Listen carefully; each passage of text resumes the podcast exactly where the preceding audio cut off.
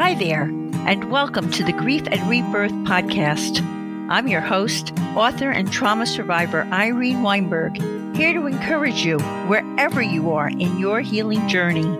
In each episode, I chat with incredible grief and trauma specialists, healers, mediums, and celebs, as well as remarkable people who have inspiring healing stories to share. If you're looking for a podcast that's both uplifting and inspiring, you've found it. Let us help you find your joy in life. Hi, everyone. Welcome once again to Grief and Rebirth Podcast, where we interview grief and trauma specialists, healers, mediums, and people who have inspiring healing stories to share. Our guest today is Michelle Rosenthal a grief and trauma specialist and healer who will inspire you with her own amazing story of both healing and helping others to also heal. Michelle is a trauma survivor who struggled with post traumatic stress disorder, often called PTSD, for over 25 years. After successfully completing her healing rampage several years ago, she now remains 100% free of PTSD symptoms. Michelle now dedicates her professional career to helping survivors, caregivers, and healing professionals learn about the effects of trauma and how to more efficiently navigate the recovery process. She is an award nominated author, speaker, post trauma coach, and a trauma recovery specialist whose driving passion is to creatively inspire and intuitively assist emotional and spiritual healing after trauma. Michelle's books include Before the World Intruded, Conquering the Past and Creating the Future, Your Life After Trauma, Powerful Practices for Reclaiming Your Identity, and Heal Your PTSD Dynamic Strategies That Work. Michelle, welcome to the Grief and Rebirth podcast community. Irene, thank you. You're welcome. When you speak to trauma and healing, you are speaking to me, a fellow trauma survivor, as well as to many of our listeners. And it's also nice to know that you and I have a very sunshiny thing in common. We both hail from the east coast of Florida. Yes, we do. Tiny little beach town. right. Sounds of waves accompanying us. So, Michelle, to begin our conversation today, could you please define PTSD? Tell us about the effects of trauma and share your own trauma history with us. How did trauma and PTSD change your life? Well, that's a loaded question. Okay, yes. So so I'll start with the back end of that that question and then we'll get to the PTSD definition and and the effects of it. So uh, in 1981, yes, you can do the math. I'm over 50 now, but in 1981, I was 13 and I was just a, a, a well adjusted kid in a great, loving home. Everything was fine.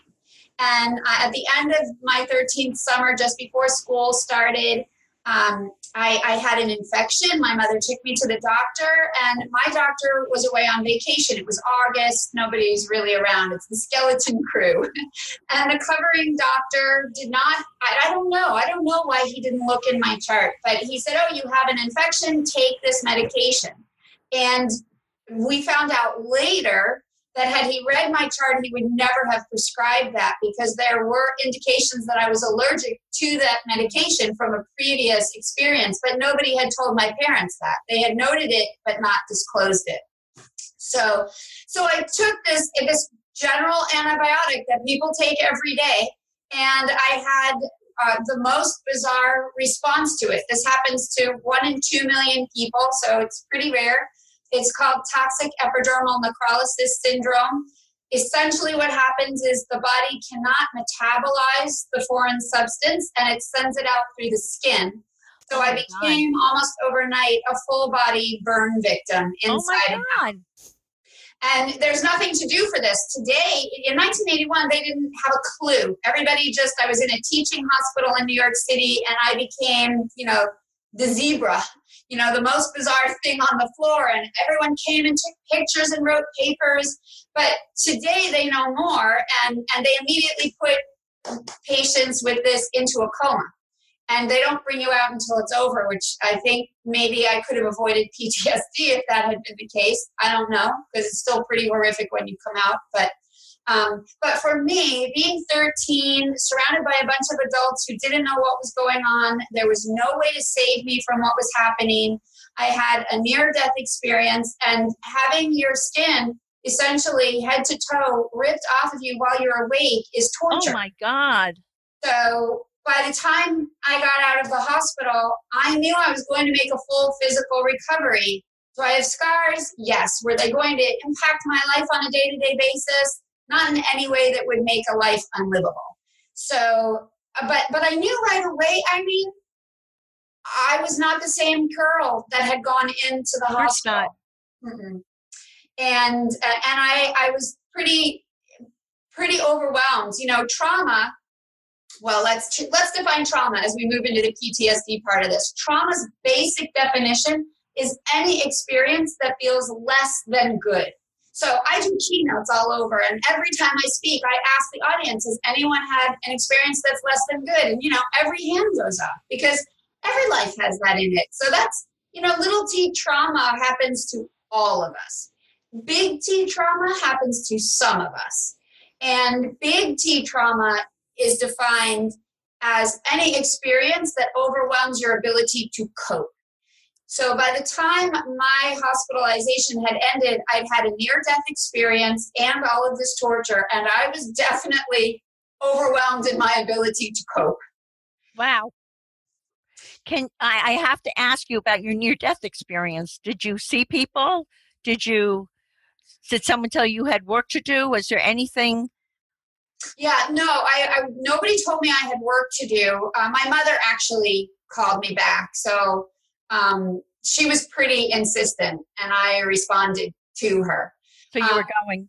I yeah, I was going, and I was so excited, Irene. I wanted to die. I wanted to die so badly, and getting to the other side was this pure, incredible energy that I had never experienced and and didn't understand, but it was amazing and and I knew exactly who I was, and I I felt the presence of other souls. There, they were there. I don't remember seeing specific people so much as I felt the presence and could hear them, and um, and and then the big overarching energy that was holding. I felt held, like we were all held, and um, and so I was very pleased. I, I I was very ready to go, and my mother my mother was not having it. I can kind of I can kind of relate to that emotion. yeah, I mean, your own experience, you know, you know exactly what I'm talking about.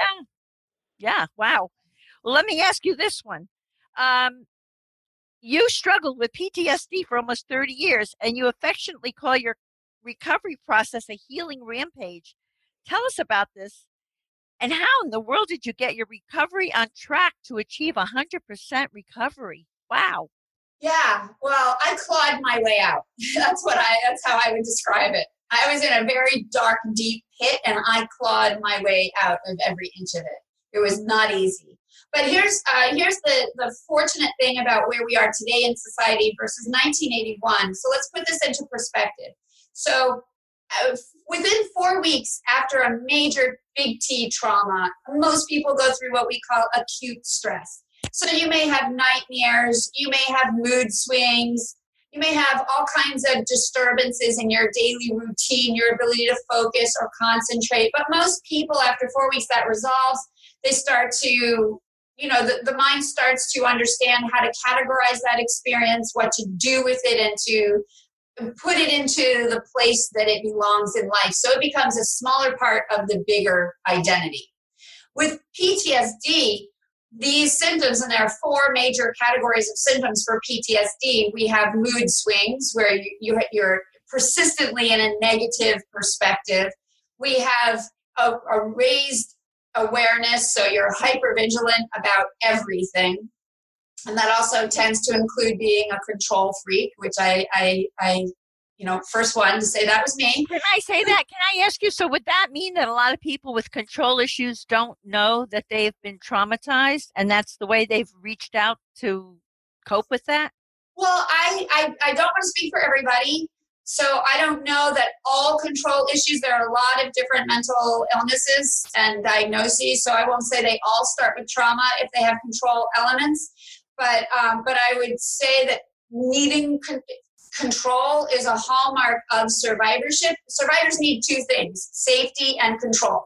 Oh, and the four categories of symptoms are usually focused around that the mood swings, when we don't feel safe, when we see the world persistently in a negative way, it's due to what we've learned from the trauma that we experienced. The hypervigilance is I'm always on the lookout. What's the next thing coming? You know, not me now, but back then. Um, we have re-experiencing where you just you keep thinking about it over and over and that can be in the form of nightmares i had the same recurring nightmare for years and then the fourth area of symptoms is avoidance, where you can't go near the topic, you won't talk about it. I literally used to fly into a rage if anyone brought it up because I felt so overwhelmed by it all. So it's avoidance of language, it's avoidance of the physical space of where you were, it's avoidance of smells, of taste, wow. anything related to the senses.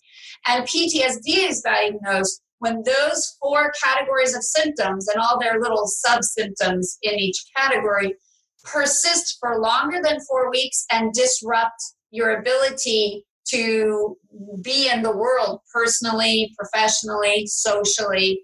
So that's the overview of PTSD. And in 1981, when I started exhibiting these symptoms pretty much immediately, uh, and then after the first four weeks, they got worse instead of better. Um, it, PTSD had only become a clinical diagnosis in 1980. So this was just the next year. Wow. And it was really only being applied to Vietnam veterans. So no one was looking at a civilian kid with medical trauma and saying, oh, this is classic PTSD, which, you know, you would hope somebody today that would occur to them. But it took 24 years for me to find a trauma trained therapist because I needed somebody who understood the context of that. Whereas I, you know, by the time I got into therapy, it was not with someone who understood trauma. And so I, I spent a lot of time in therapy getting worse instead of better with oh somebody oh who didn't really understand what we were dealing with. Wow. How did you find this trauma trained therapist? Was it someone who was recommended to you? Because it was that was a new thing going on then. Research, research, research. and I didn't I didn't find her until the early 2000s. Wow. Because I really didn't understand what was wrong with me. And um, it wasn't until this is how my healing rampage started. Because I was in talk therapy for five years, getting worse and worse and worse and worse and worse. I was completely non functional. I had to quit my job. I mean, I was a mess. And it occurred to me, uh, I'm going to uh, oh, I was a mess, and I got a very bad diagnosis. I was in my late 30s and I was diagnosed with advanced osteoporosis. Oh my God, Michelle. I know, right? Oh. Like I didn't have enough problems, but oh. physical physical issues, health issues are very common with PTSD. The stress on your body and how it leaches what like the chemical the chemicals that you need. It changes the balance of your biology, your neurobiology, all of that. Um, and and specifically for me, it uh, you know it led to an eating disorder which is very 50% of all eating disorders are driven by trauma. Oh and oh so when you don't eat right, your body leaches calcium from your bones, for example. and the next thing you know, you're 35 and you have advanced osteoporosis.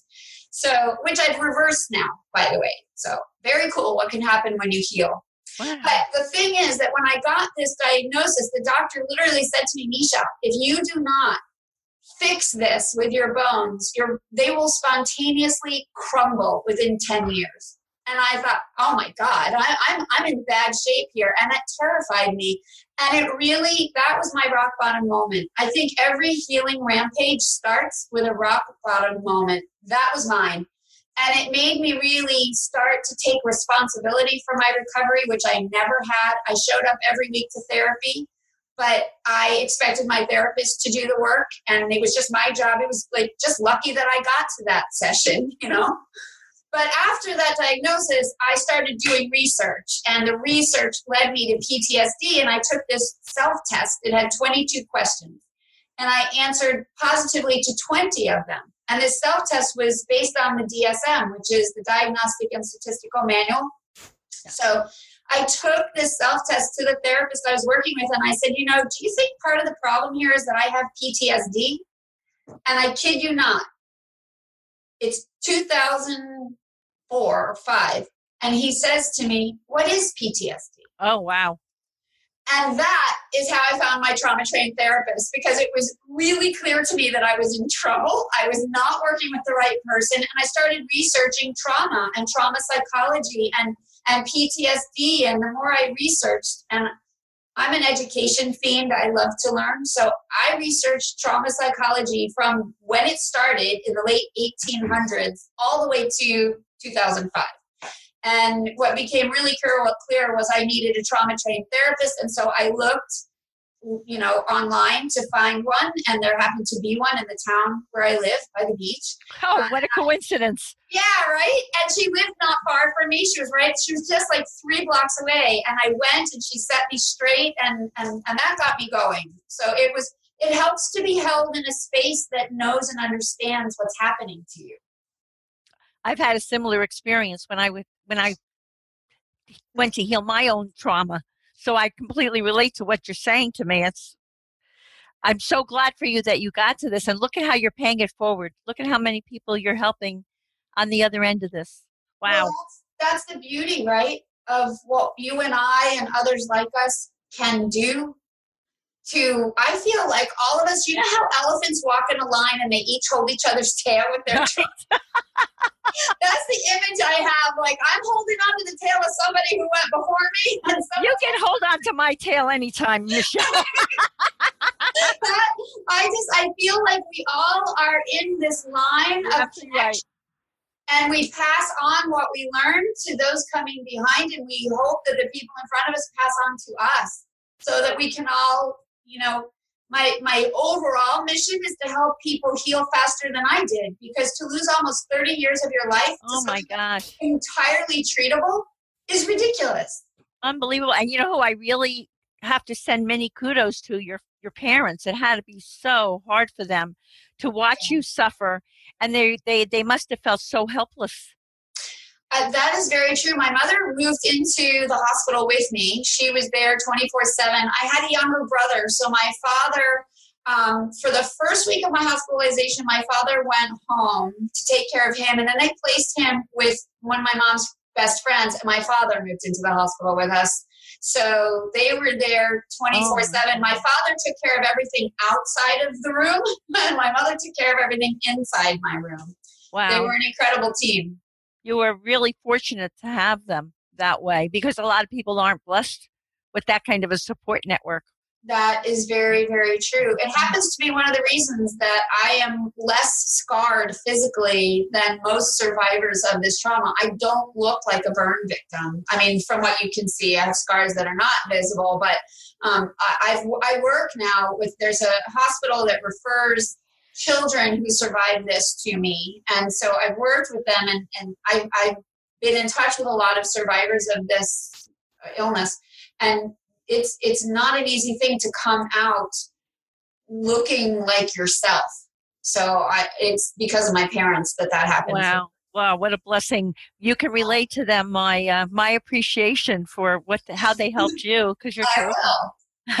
um, you're a certified professional coach, a certified hypnotist, and a master practitioner of neuro linguistic programming, which I'm sure people would like to know exactly what that is. Mm. Um, how do these modalities help you coach survivors to access their healing potential? And I think you also work with people on a spiritual level also. So could you like give us a little, like someone who's listening to us today, how do all these skills that you have help them? And and and and and and and how the how do they access that or you know just tell me about your journey with all of that yes so it's really interesting by the time so i went on this healing rampage it started with a trauma trained therapist. But the thing that I got very clear on within the first few sessions with her was I was done talking about my trauma. It talking and talking and talking about it was why I was in such a bad state. Because there's no resolution. Talking about it does not change it and the your heart is feeling one thing and your head is thinking another thing and your conscious mind is analyzing one thing and your subconscious mind is understanding another thing and it was just a big free for all mess and what I decided, the more research I did, the more I understood that healing really takes place in the body and in the subconscious mind and in the heart. It does not take place in the brain in terms of being able to just talk it. I understand what happened and I'm going to be done with it. It doesn't work like that. So, uh, I used 11 different modalities in my recovery process. Wow. I know. I did. I. I. It, it's funny because it sounds like I did the alphabet. I did CBT, TFT, EFT, TAT, EMDR. I mean, I did all of that stuff, and it was not freeing me. And I was very clear. All of that stuff was helping me get better. I became functional. I could go back to work. I was not a complete basket case, so it did something. But my healing rampage had a very clear healing intention. And I work with all of my clients this way. What is your healing intention? Because you will only achieve what it is you intend to achieve. My intention was 100% freedom from these symptoms. And that I was not going to stop at anything less. That was the goal. That was what the rampage was about, getting there. And I have other clients who don't feel that way. And I, I it's everybody has to decide what their own intention is. I have some clients that come and they say, just stop the nightmares and I'm fine with the rest. Or just make it so I can sleep and, and I'm okay. I can deal with the hypervigilance. And, and that's fine. Everybody's healing intention is their own journey. Um, but mine was freedom. And what I noticed was no matter how many letters were in the alphabet, I was not free. So I, I, I reached this point of, I did two things. So it's it's December 2006, and it's New Year's Eve, and you know you know Palm Beach in Florida, so you know the the big hotel, the Breakers. Right. And it's a very fancy, very international crowd. And because we live nearby, my, my family went for New Year's Eve.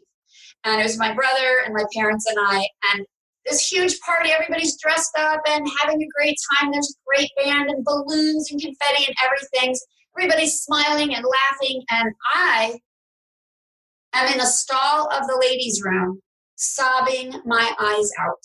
Oh my gosh. Because another year is ending, and I'm just as lost. I'm just as a mess. I'm just as desperate. I'm just as depressed. In fact, I've reached a depth of despair I didn't think I'd ever be able to come out of. And I'm facing another year of the same. And uh, so this was like my second rock bottom moment and as i look back on my healing rampage the those rock bottom moments are pure diamonds they are the most amazing things in the end so i pulled myself together i go back out to this party i grab my brother's hand and i say just dance with me i just i don't know something in me just needed to not have to pretend i was okay and talk to everybody i needed to just like be able to be on the, the dance floor and just get it out. I love to dance. I had always loved to dance. And Irene, the most bizarre thing happened on the dance floor. I'm freestyling. My brother and I have been freestyling together since we were kids. He's three years younger. We're super close. So we're dancing. And a little while into it, I start to feel this feeling that I don't recognize. And I'm very aware that I sort of feel lighter and I feel transcendent and I feel open and I feel happy. And, and it's a very, it's a very bizarre feeling and it's unfamiliar. And I I'm curious. I like to keep an open mind, so I breathe into it and then I try to examine what is this? What what what would I name this feeling? And it takes me, I kid you not, like 20 minutes of dancing to realize this little part of me stands up and says, This is joy. joy? I never thought I could feel joy. So it became very interesting to me, and we danced, and I and all of a sudden I understood that joyful part of me isn't dead. All this time I thought I had a limit on what my emotions could be. blackness, sadness, loss, grief, guilt, shame, fear, all of those toxic, disturbing, low vibration emotions. I thought that's where I had to live. But this one moment taught me there was something else still alive in me. So, in the spirit of resolutions that year, uh, I made the resolution I was going to dance every day, every day, and that I was going to heal by the end of that year. And the reason I'm telling you this story is because healing happens in the body and the mind. It's it's they both have to come together. And I didn't know that then. But I did go and I signed up at, you know, I'm in I'm from New York City. I mean, you know this. So in my head, at first, it's like dance every day. That'll be easy. There's a club open every night. And then I remember I've just moved to a tiny beach town. There's no yeah, you're in sleepy uh, Palm Beach. Uh, yeah. so, so, but they do have dance studios. So I signed up every day at a dance studio for a different dance. So Monday nights was West Coast swing. Tuesday nights was salsa. Uh, Wednesday nights was East Coast swing. Thursday night Argentine tango. I mean, I signed up every day of the week, and no matter how I felt, how lousy, how unworthy, how less than, how tired, how depressed, it didn't matter. I went just so that I could practice getting in touch with that part of myself that felt good about being me and felt good about something and who I was and felt good about being alive because I spent most of the time feeling like I didn't deserve to be alive. So this was an interesting transition for right. me. And a very interesting thing happened. I started to sleep better. The nightmares started to change. And I started to get a little more courageous about healing. And I took a break while I started dancing. I'm, I'm just going to dance. I wasn't going to try to heal and dance at the same time. So it took about six months of dancing, during which time I fell in love with my dance partner. So go ah. figure that you could be a complete mess and meet your soulmate. That's wonderful. yeah. And um, but six months later, I felt stable enough and courageous enough to go back into the healing rampage part of things. And this is where we come full circle to your question. At that point, I was really clear no more talking about it and no more processes that make me have to revisit it. So I went to hypnosis, which I didn't believe in, but I just wanted somebody else to do the work so that I could just be quiet and have someone tinker and fix it. And after my first, so I interviewed seven hypnotists because I'm a control freak and I don't trust. and in that PTSD state, it was hard to give myself over.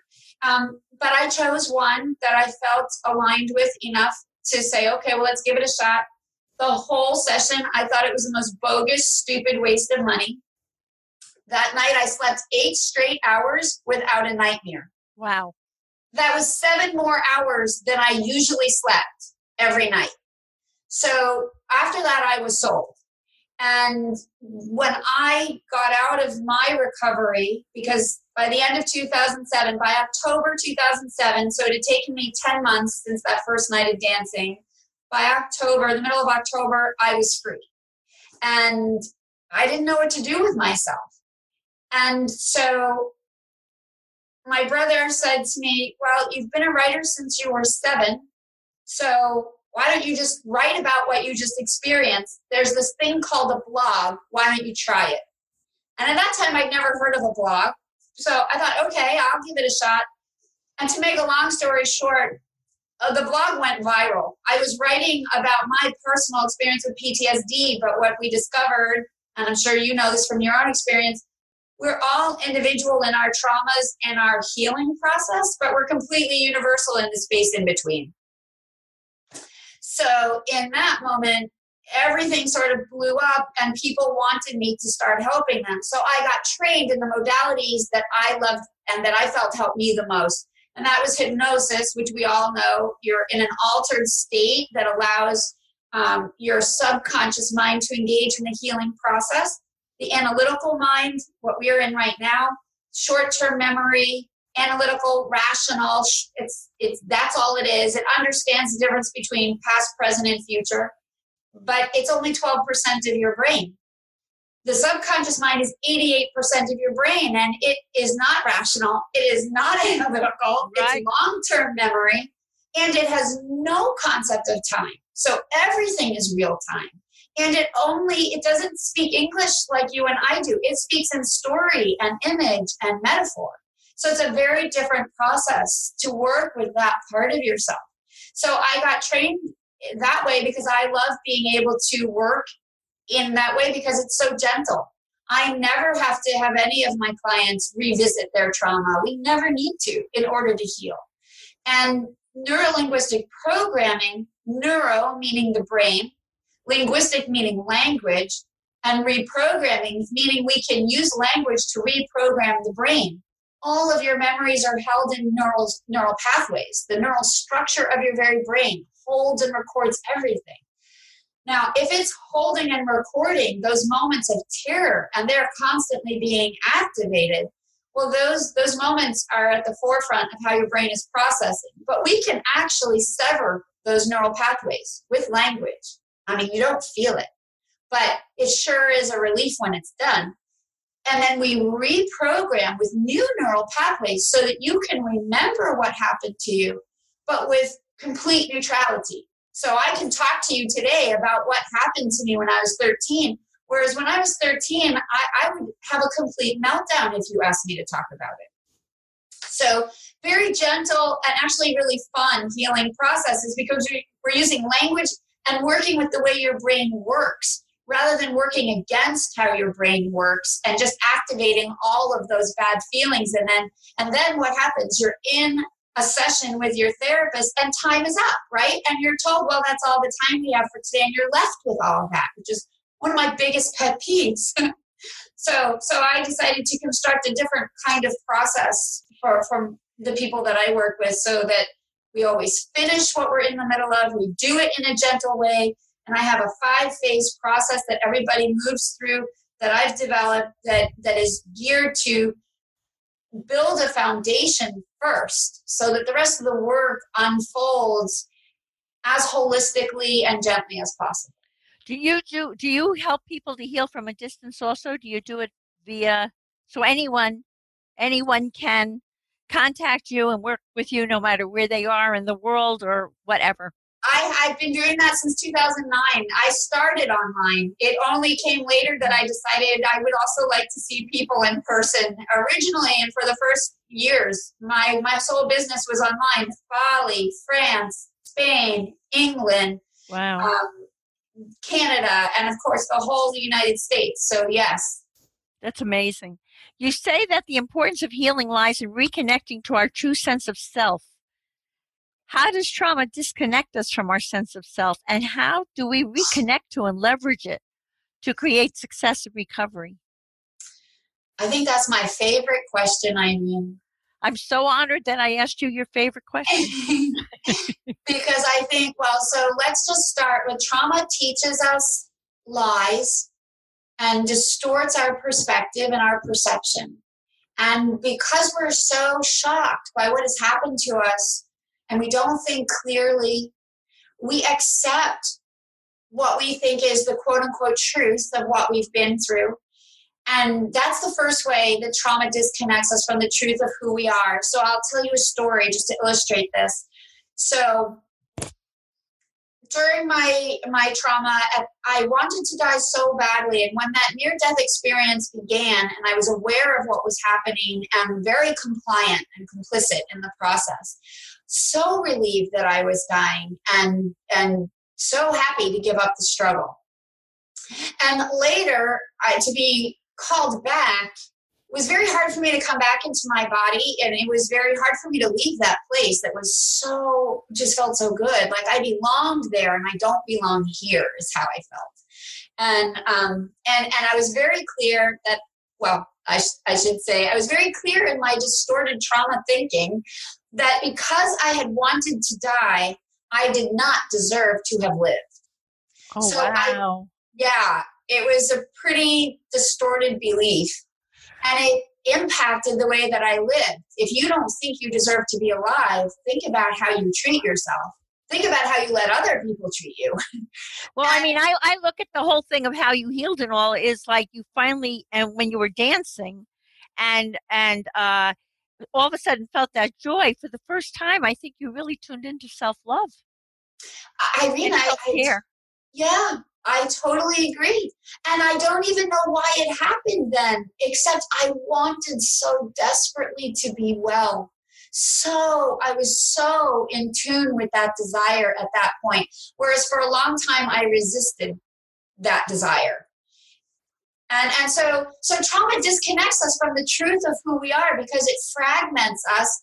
We break into so many shattered pieces our belief system about the world is completely shattered. What we thought was true, who we thought we could count on, what we thought would be protective of us, all of the beliefs that we had get, you know, really completely disintegrated on many levels in terms of how we see ourselves, others, and the world.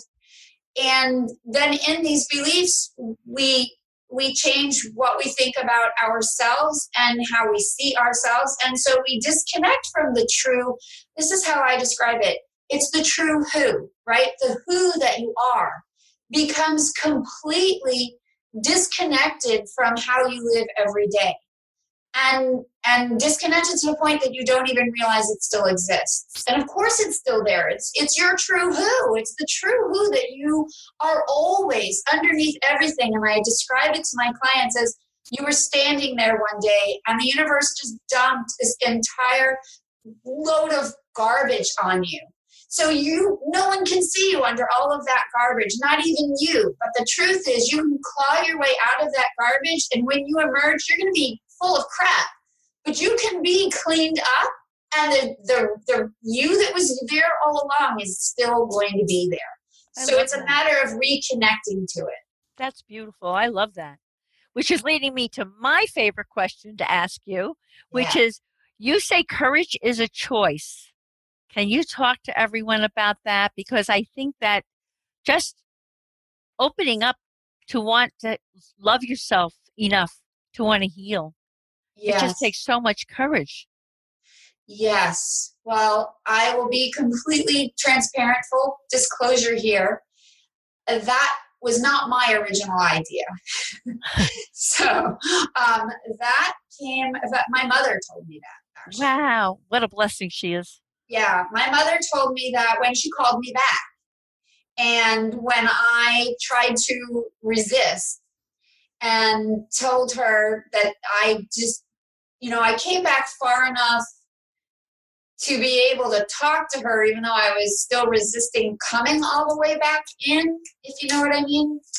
And uh, and and I just said I, I can't do this. I'm I said I love I, I said to her, Thank you, I love you, I'm dying. And I was happy about that. And she challenged me to come back. And when I said no, I can't do this, she put her face now you have to understand my mother is five foot one and she's southern. And she hadn't slept in weeks. So her southern drawl even though we'd been in new york for a long time comes out when she's tired. And she had these big black eyes and she put her face real close to mine and she said to me michelle courage is a choice. Make it. And you know you're 13 and you love your mother and she gives you a directive you obey. You can, you follow through. I love your mother. She's amazing. She is amazing. She's really incredible. Oh my God. And, and so that's where courage as a choice came from. And I always remembered that because there were so many times over the years of my destructive behavior um, that I had to remind myself, and certainly during my recovery, courage is a choice. And ultimately, Irene, I'll tell you what, everything about healing is a choice. Trauma is change you don't choose. Healing is change you do choose. And so being very intentional in those choices is the backbone of how healing happens. And courage is one of those choices. That's wonderful. Share with us how HealMyPTSD.com was born and how it led to partnering with survivors to help them take back their power and learn to live with courage, confidence, and imagination. Right. So that little blog that I started, Um, that with within three weeks, and I, you know, I didn't think anyone would understand what I was talking about since my trauma was so rare. But within three weeks, the most amazing thing happened. It started with veterans and this is these are veterans of every war from world war ii to the korean war vietnam iraq veterans started writing to me how do you know how i feel? Or how did you just put into words what i've been trying to say for 15 years? And i started writing back to them saying i don't know. I don't know how i know how you feel. I'm just saying how i feel with ptsd and it, it started very interesting dialogue and and and it's that's how this little blog went viral because then it was car accident survivors, rape survivors, domestic violence survivors, child abuse survivors. Everyone started coming to the blog and talking. And what they really needed at that time, there were no civilian PTSD websites. Every and I can tell you that for sure because I'd spent two years researching PTSD during my recovery, and I had a really hard time because they were all clinical sites and I, I had to look up half the words. I couldn't focus or concentrate, so it was very hard to read these big clinical descriptions.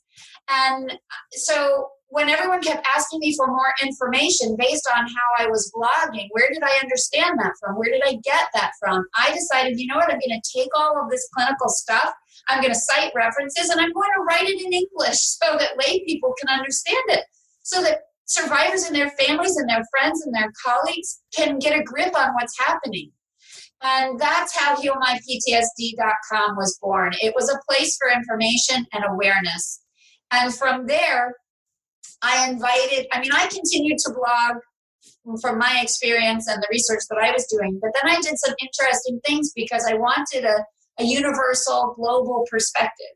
So I enter I, I did an interview. I I invited survivors who were seeing progress in recovery to submit to the blog. So they shared. So we had real survivors talking about healing. Fantastic. Then I invited professionals in the healing field to blog and to contribute to the website about how they were seeing healing happen. And then I launched a podcast and I interviewed all of the top recovery experts, neural, neural neurologists, neuropsychologists, trauma experts, everyone from Bessel van der Kolk all the way down. And they all, I mean, these archives are free. They're on the site. Heal My PTSD is now 10 years later a, a, site that has an enormous amount of information, all geared toward understanding what you feel, why you feel it, and how to heal it. Why you, wow, that's fantastic. I mean, it's so admirable what you've done uh, with your life uh, and how you've turned. I mean, you truly are living, turning the lemons into lemonade. I think we're called, right? I mean, like you're doing what you're doing. We come through these things, and you know, you can get lost in the why me. But I think that's the wrong question to ask. The question to ask is what now? And when you ask yourself what now, you get the answer there's always some impulse. And if you honor the impulse, you will be led to the thing that's meant to come out of the moment that you're in. You're absolutely right because for me personally, this is exactly what's happened to me. By launching this podcast, we are helping so many people. And that's why I wanted to have you on because we're we're all part of this whole universal story and we can all help each other and help so many people how do our listeners who are chomping at the bit to reach you, how do they reach you? And tell us, and and if you have a an offer to make or something you want to say to them, um, go for it, girl. Uh, awesome. Okay, so here's here's my idea. Um, we've talked about a healing rampage. So I have. Uh, it depends on you know what somebody's ready for. So uh, you can find me at healmyptsd.com. Certainly visit us there if you want more information. We have some really great information for survivors, but also for families. Um, just to understand, because survivors usually feel very isolated and misunderstood. And I, I did a whole graphic about 10 things that you need to know about your loved one with PTSD. So it's a great thing to share if you're a survivor, to share with family and friends so they sort of get grounded in a little bit of the logistics of what you're going through. Um, you can also find me at mytraumacoach.com, and it's there that I offer uh, a few things. So it really just depends what you're in the mood for. Number one, I do have a cheat sheet for starting your own healing rampage.